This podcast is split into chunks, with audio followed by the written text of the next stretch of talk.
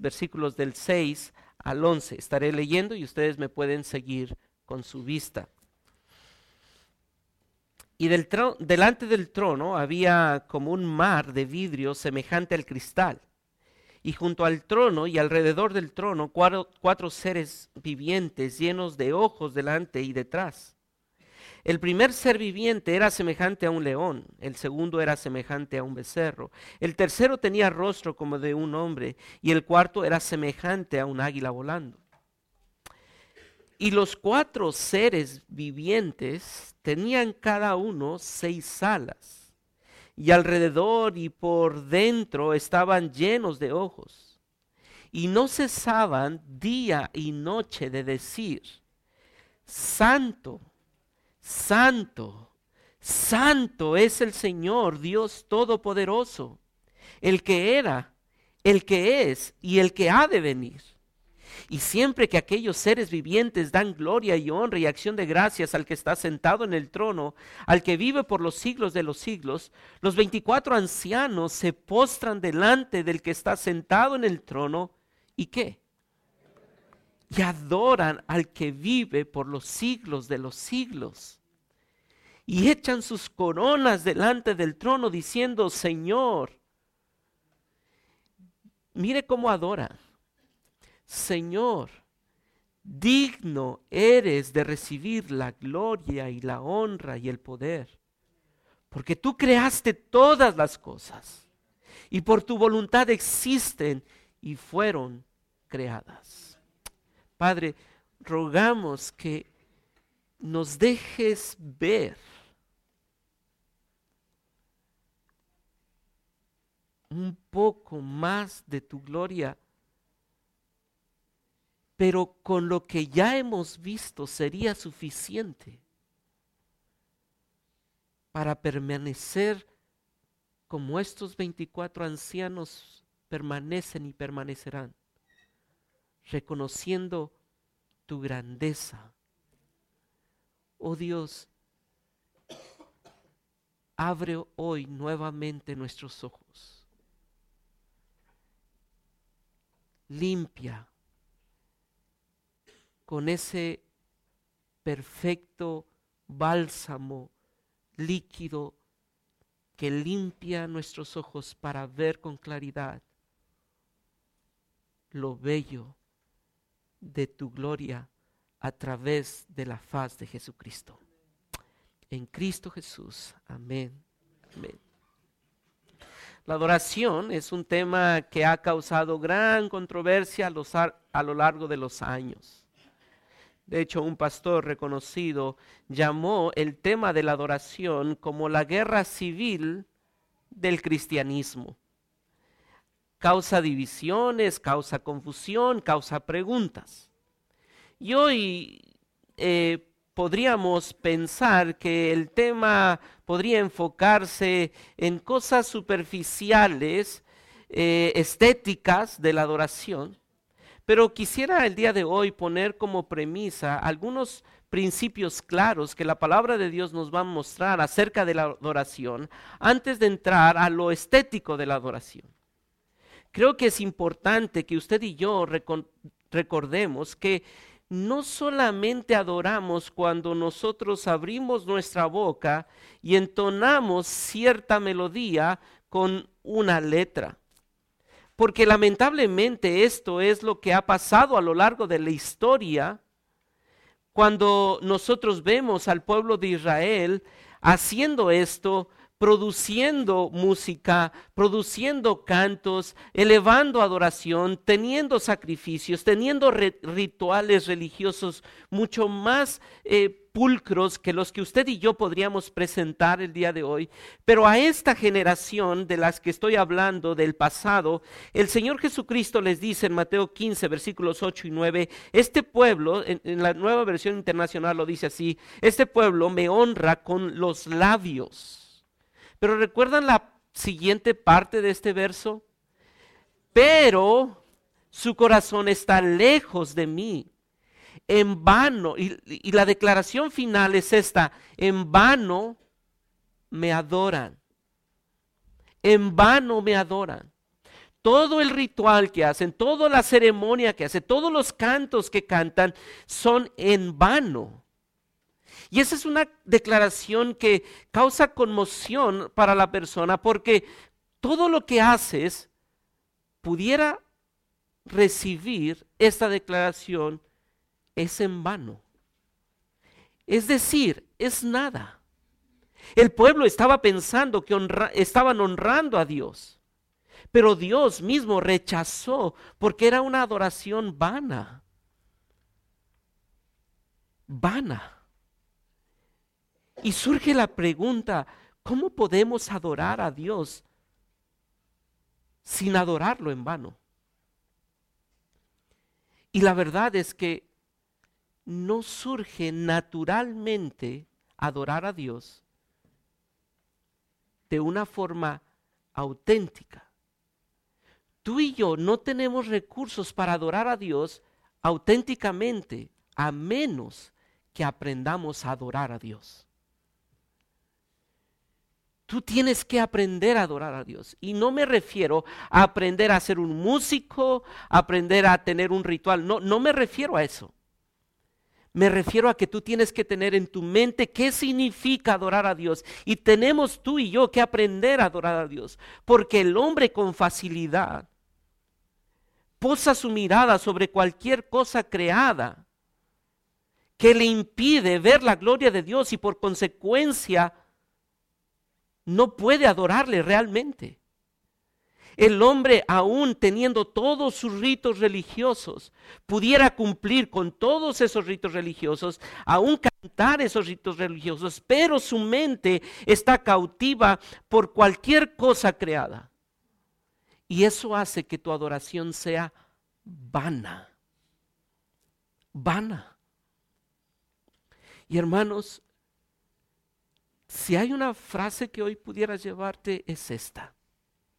Y es muy corta, porque el tiempo va a ser corto. Porque Dios es santo, tú debes de adorarle. No hay otro argumento. Porque Dios es santo, tú debes de adorarle. Y surge inmediatamente la pregunta, bueno, ¿y entonces qué es la adoración?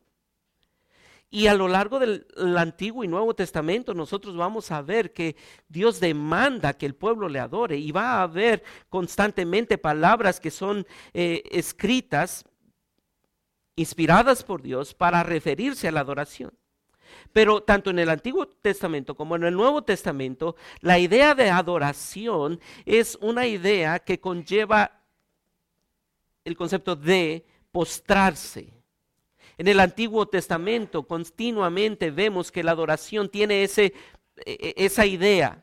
Están esperando, cuando alguien estaba adorando, era una persona que reverenciaba a, a otra persona, a un ser superior. Algunos dan la connotación de besar la mano. Y eso lo vemos en las culturas de la antigüedad. La persona que trataba de honrar a alguien era alguien que inclinaba su cabeza y saludaba y le besaba la mano a esa persona que era superior a él. La adoración en, el Antiguo Testamento entonces tiene esta connotación de reverenciar, de postrarse, de besar la mano a un ser superior. Es rendir honor a un ser superior. Entonces, si esto es el concepto que nosotros encontramos en el Antiguo Testamento, y en un momento veremos cómo también en el Nuevo Testamento encontramos la misma idea, pero adorar a Dios, entonces es postrarnos delante de Él y darle honor por lo que Él es. Significa entonces atribuirle el valor adecuado a Dios. Es decir, reconocer quién es Dios, magnificar el mérito de lo que Él es. Desde mi posición, desde mi condición, quiero reverenciar porque Él es digno de recibir. ¿Y por qué Él es digno? Porque Él es lo que es. Y recuerda la frase, porque Él es santo.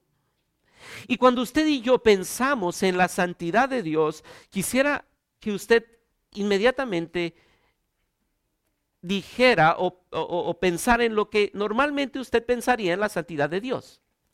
Cuando pensamos en la santidad de Dios, casi siempre lo trasladamos a ausencia de pecado o separado de pecado. Pero quiero detener tu mente allí y quisiera que tú pensaras, y con esta pregunta que te voy a hacer, ¿Dios es santo porque existe el pecado? No. Dios es santo antes que existiera el pecado. Así que la santidad de Dios no tiene que ver con el pecado. La santidad tiene que, de Dios tiene que ver con su carácter, con sus perfecciones. Por lo tanto, tú no tienes que estar pensando, ah, es que si Dios es santo, está alejado del pecado. Dios es santo porque Él es perfecto en todas sus, sus atributos. Dios es santo, Dios es poderoso, Él es el creador, Él es el sustentador del universo, Él es el juez soberano. Y por eso quisimos hablar de los atributos de Dios en el mes de enero, para comenzar a hablar de por qué tenemos que adorar al Dios que tenemos, porque descubrimos más y más y cada vez más vemos la belleza de nuestro Dios y decimos, este Dios es santo. Así que cuando me refiero a la santidad de Dios, no me refiero a un atributo de Dios, sino a la suma de los atributos de Dios. Él es digno de todo honor. Él es digno de todo honor. Y Él es digno de todo honor infinitamente. Por eso quisiera que usted fuera a Apocalipsis capítulo 4 y lea conmigo cuál es la respuesta. Y esta imagen de los seres vivientes, y quizá para muchos eh, eh, podríamos pensar, ¿y a qué horas va a hablar de esos seres vivientes y, y qué significan los ojos? Y no vamos a entrar a eso hoy. Pero quisiera que ustedes pensaran en la respuesta de los 24 ancianos a la adoración de los seres que tienen ojos, muchos ojos, para ver la gloria de Dios. Estos seres nos están mostrando que ellos ven la gloria de Dios y reconocen quién es Dios. Estos seres no tienen pecado. Pero estos seres reconocen que Dios es qué. Mire cómo lo dice el verso 8. Santo, santo, santo es el Señor, Dios Todopoderoso. Así que estos que no tienen pecado y no conciben el pecado, reconocen la santidad de Dios, porque la santidad de Dios es la suma de sus atributos. Y mire la respuesta de estos 24 ancianos ante tal confesión de los seres vivientes. Versículo 11, Señor, digno eres de recibir la gloria, el honor, el poder, porque tú creaste todas las cosas y por tu voluntad existen y fueron creadas. Mira el capítulo 5, versículo 12, que decían a gran voz, el cordero que fue inmolado es que digno de tomar el poder, la riqueza, la sabiduría, la fortaleza, la honra, la gloria y qué más la alabanza. ¿Cuál es la palabra que se repite? Digno. Él es digno. No hay un ser, no hay un ser creado que sea digno. Hay uno solo que es digno. No hay cosa que pueda atrapar tu atención, que valga la pena adorar. Hay uno que es digno. Él es digno. Cuanto más tú te centras en Dios, los ojos de estos seres vivientes tenían muchos ojos y todos sus ojos estaban postrados ante el que merecía recibir toda la atención. Tú y yo tenemos dos ojos. Y muchas veces ni uno solo está enfocado en el que es digno. Pero cuando tú y yo nos damos cuenta que nuestro enfoque tiene que ser Él, más y más entendemos y más y más agradecemos por su infinita valía. Porque mire el verso 12 del capítulo 5. Ahora estos hombres dicen, el Cordero no solamente es la santidad, y la próxima semana estaremos viendo acerca de esto, que Dios es santo, majestuoso, solemne, pero Él es también personal, trascendente a nosotros. Y mira ahora esta misma imagen que encontramos en el capítulo 4, vemos a Dios allí majestuoso y solemne, pero ahora la descripción del verso 12 del capítulo 5 es el cordero que fue inmolado.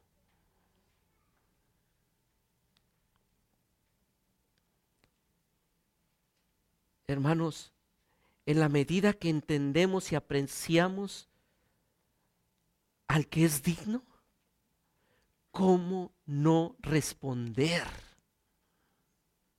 ¿Cómo no responder ante la belleza del que es digno?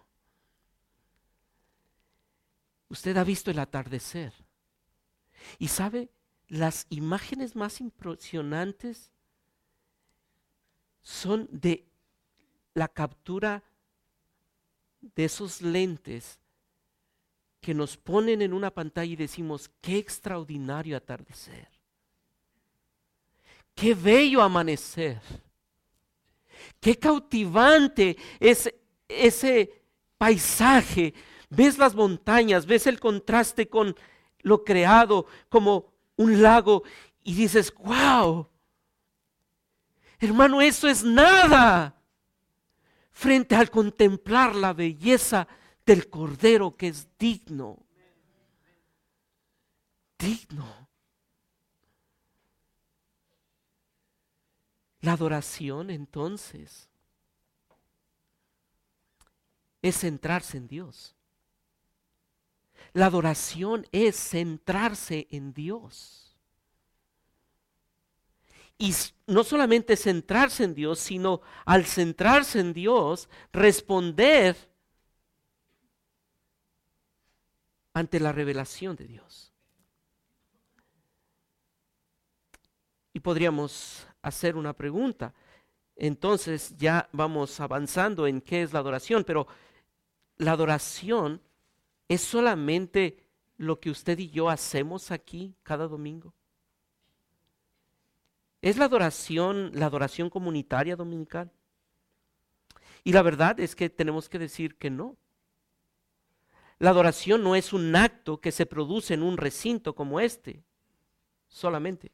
La adoración entonces no es cantar solamente. La adoración es una actitud del corazón, porque recuerda lo que el Señor Jesucristo le dijo a aquellos que ritualmente cumplían, este pueblo de labios me honran, pero su corazón está lejos de mí. No importa lo que hagas exteriormente, a mí no me impresiona lo que hagas exteriormente. Yo veo tu corazón. Y si tu corazón no está centrado en quien debe de estar centrado, entonces tú no estás adorando. Porque entonces cuando tú te centras en quién es Él, entonces tú reconoces quién eres tú. Porque los seres vivientes, y quisiera solamente hacer la referencia a Isaías 6, y ustedes recordarán que en Isaías 6, Isaías recibe la revelación y ve esta escena de los ángeles y, de los seres vivientes que están allí alrededor del trono, con dos cubren sus ojos, con dos cubren sus pies, porque no pueden ver la gloria de Dios, y ellos dicen, santo, santo, santo.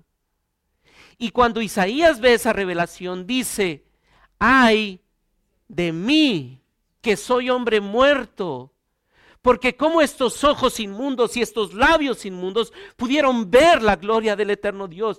Cuando Dios se revela y tú contemplas y te enfocas en Él, tú inmediatamente sabes lo que tú eres y lo que yo soy.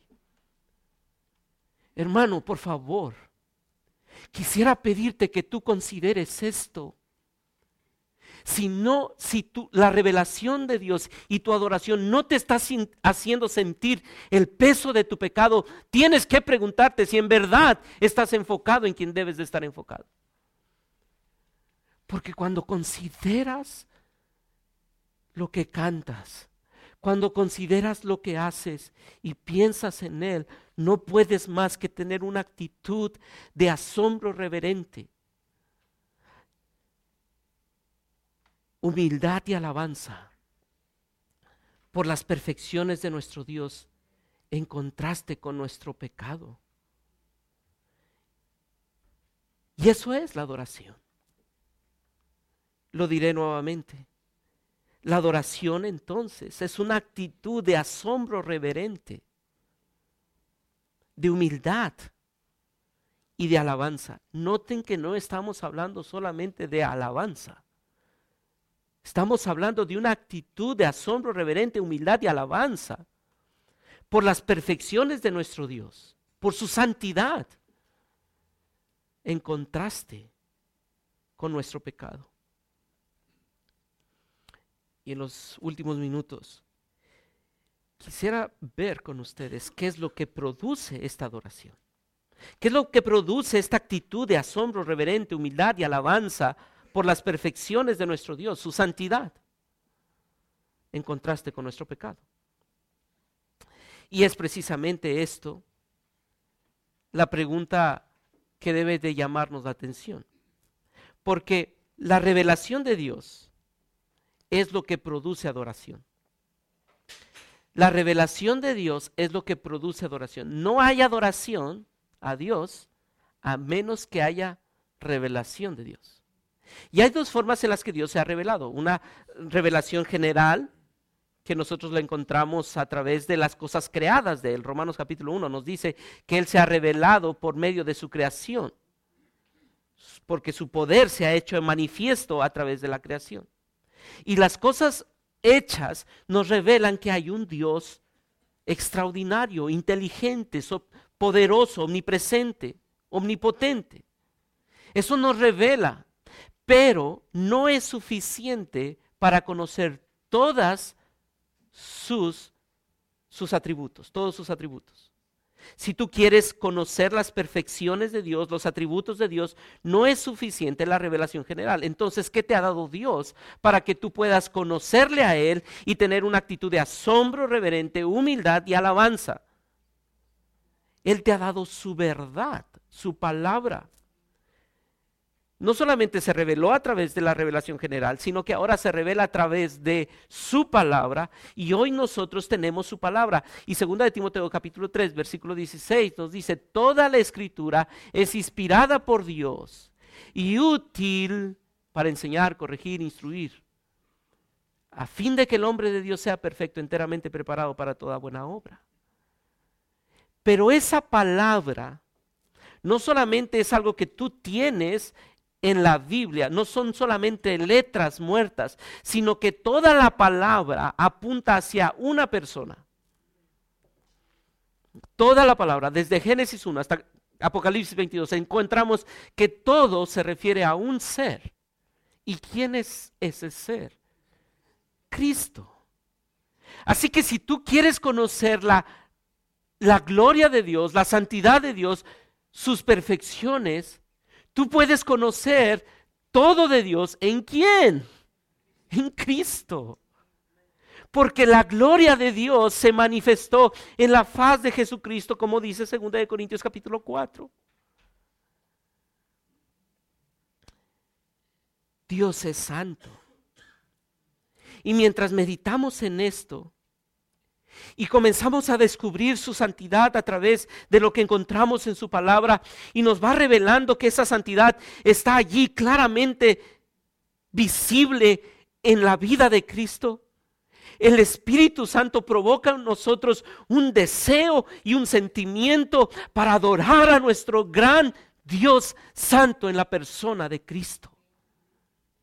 Y por eso hoy tú ves una cruz en la parte del fondo, no para adornar este recinto, para que tú y yo recordemos que la cruz de Cristo representa la multiforme sabiduría de Dios. no es para simplemente tener un amuleto, es para recordar que Cristo y en Cristo tenemos la manifestación clara de la perfección de Dios y de la santidad de Dios. La Biblia es la fuente más confiable a la cual usted y yo podemos ir y acudir para descubrir más y más de las perfecciones de nuestro Dios. En los lugares más recónditos, personas pueden encontrar la belleza de la gloria de Dios a través de la escritura. En los lugares más avanzados, personas pueden descubrir la santidad de Dios por el mismo medio, las escrituras. Así que Cristo es la manifestación de la gloria de Dios. Y en la medida que verdaderamente comprendemos más a Dios, es la medida que responderemos más en adoración. Por lo tanto, tú no puedes adorar en un vacío bíblico. Si tú quieres adorar, no en vano, tú tienes que tener tu mente cautiva de la, revelación de Dios que te apunta a Cristo. Es por eso que toda la adoración a Dios debe basarse en la Biblia e incluir mucho de ella. La Biblia nos revela a Dios para que podamos enfocarnos en Él. Y en la medida en que nos enfocamos en Él, lo adoramos. Cuando nosotros cantamos, no importa cómo tú te sientas.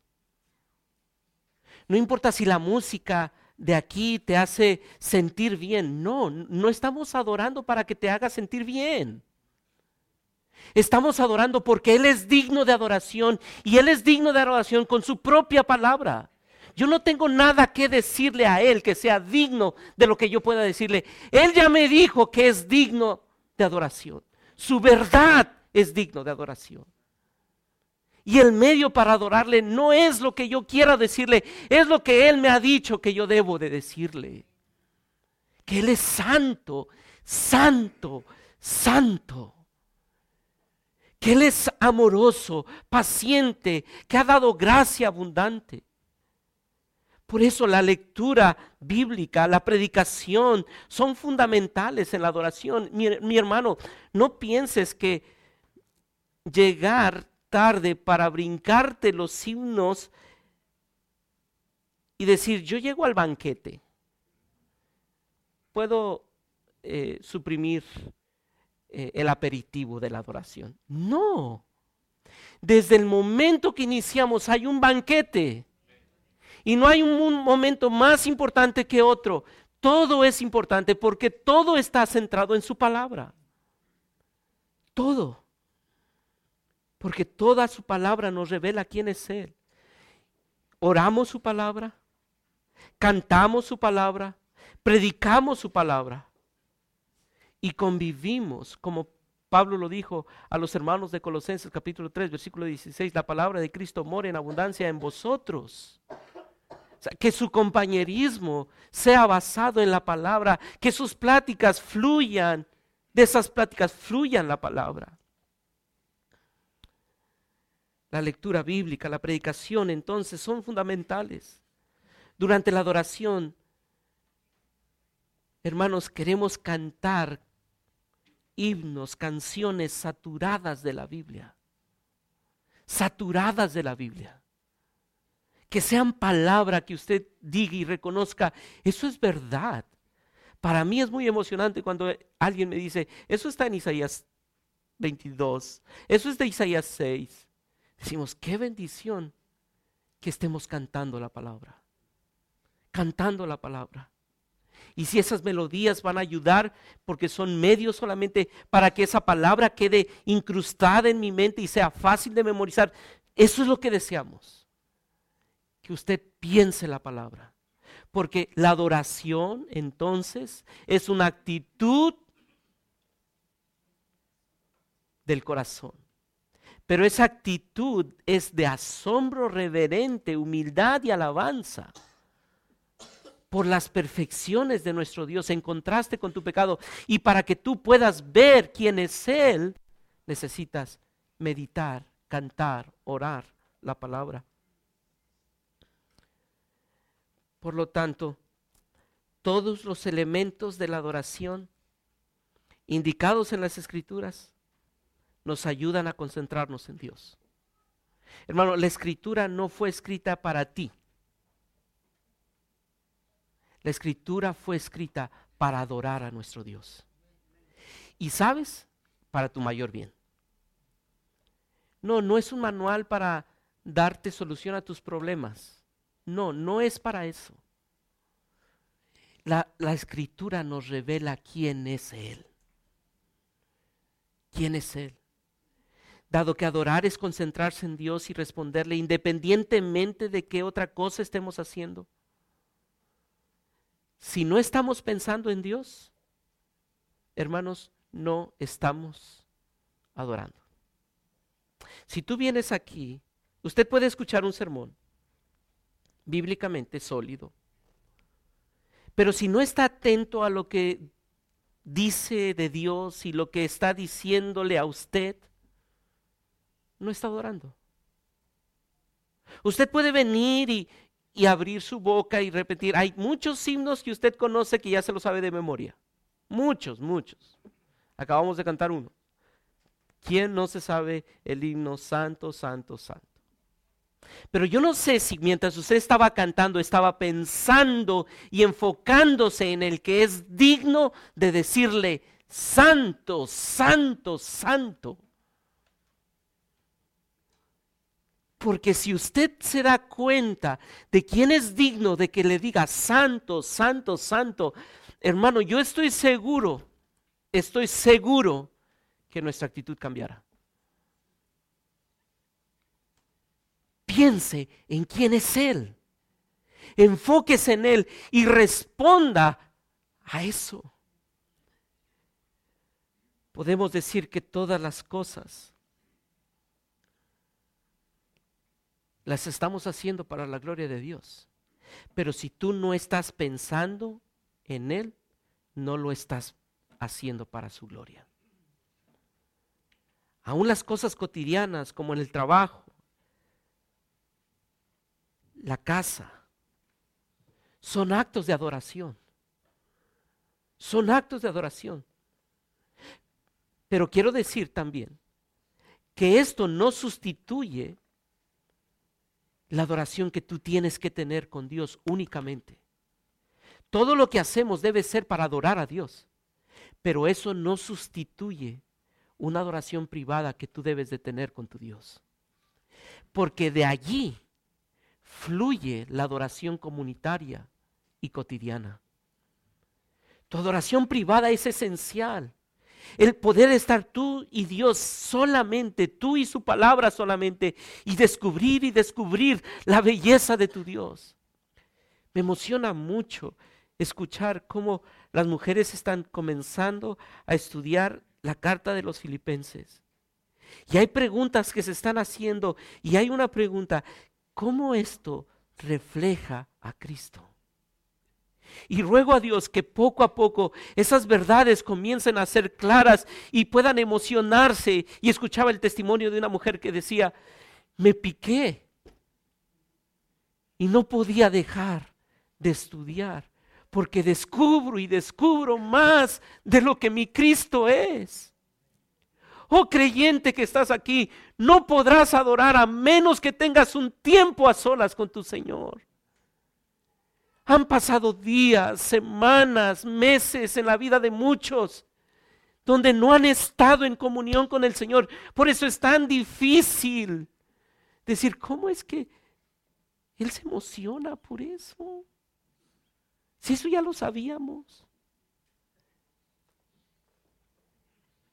Porque sus misericordias son nuevas cada mañana. Porque Él es extasiante cada día porque Él es emocionante cada segundo. Es por eso que tú puedes adorarle. pero jamás, los, jamás adorarás a menos que tengas una comunión con Él. Para concluir, la adoración es la concentración y la respuesta del alma. Solamente con el foco puesto en Él. Es estar absorto con Dios. No importa que digas, que cantes en algún momento. Únicamente concéntrate en Él. Que Él sea el centro de tu atención. Que Él sea el centro de tu atención. No si entonó bien. No si la música me agrada. Si el violín se desafinó. Si el hermano no sabe mover la mano. Si está una guitarra. No. Que tu foco sea Él. Que tu atención sea Él. Y que lo que cantemos aquí sea su palabra. Concéntrate en lo infinito de su valor. Y recuerda que a pesar de lo que eres, te deja adorarle. Esta mañana cantaremos, tomaremos una santa cena para recordar que el Cordero es digno de ser adorado. El que fue inmolado, el justo por el injusto, merece ser adorado. Antes de comer el pan y tomar el vino, recuerda quién es Él, enfócate en Él y piensa, tú eres digno de ser adorado. Oremos, Padre. Esta mañana venimos delante de ti reconociendo que nos hallamos faltos en nuestra adoración.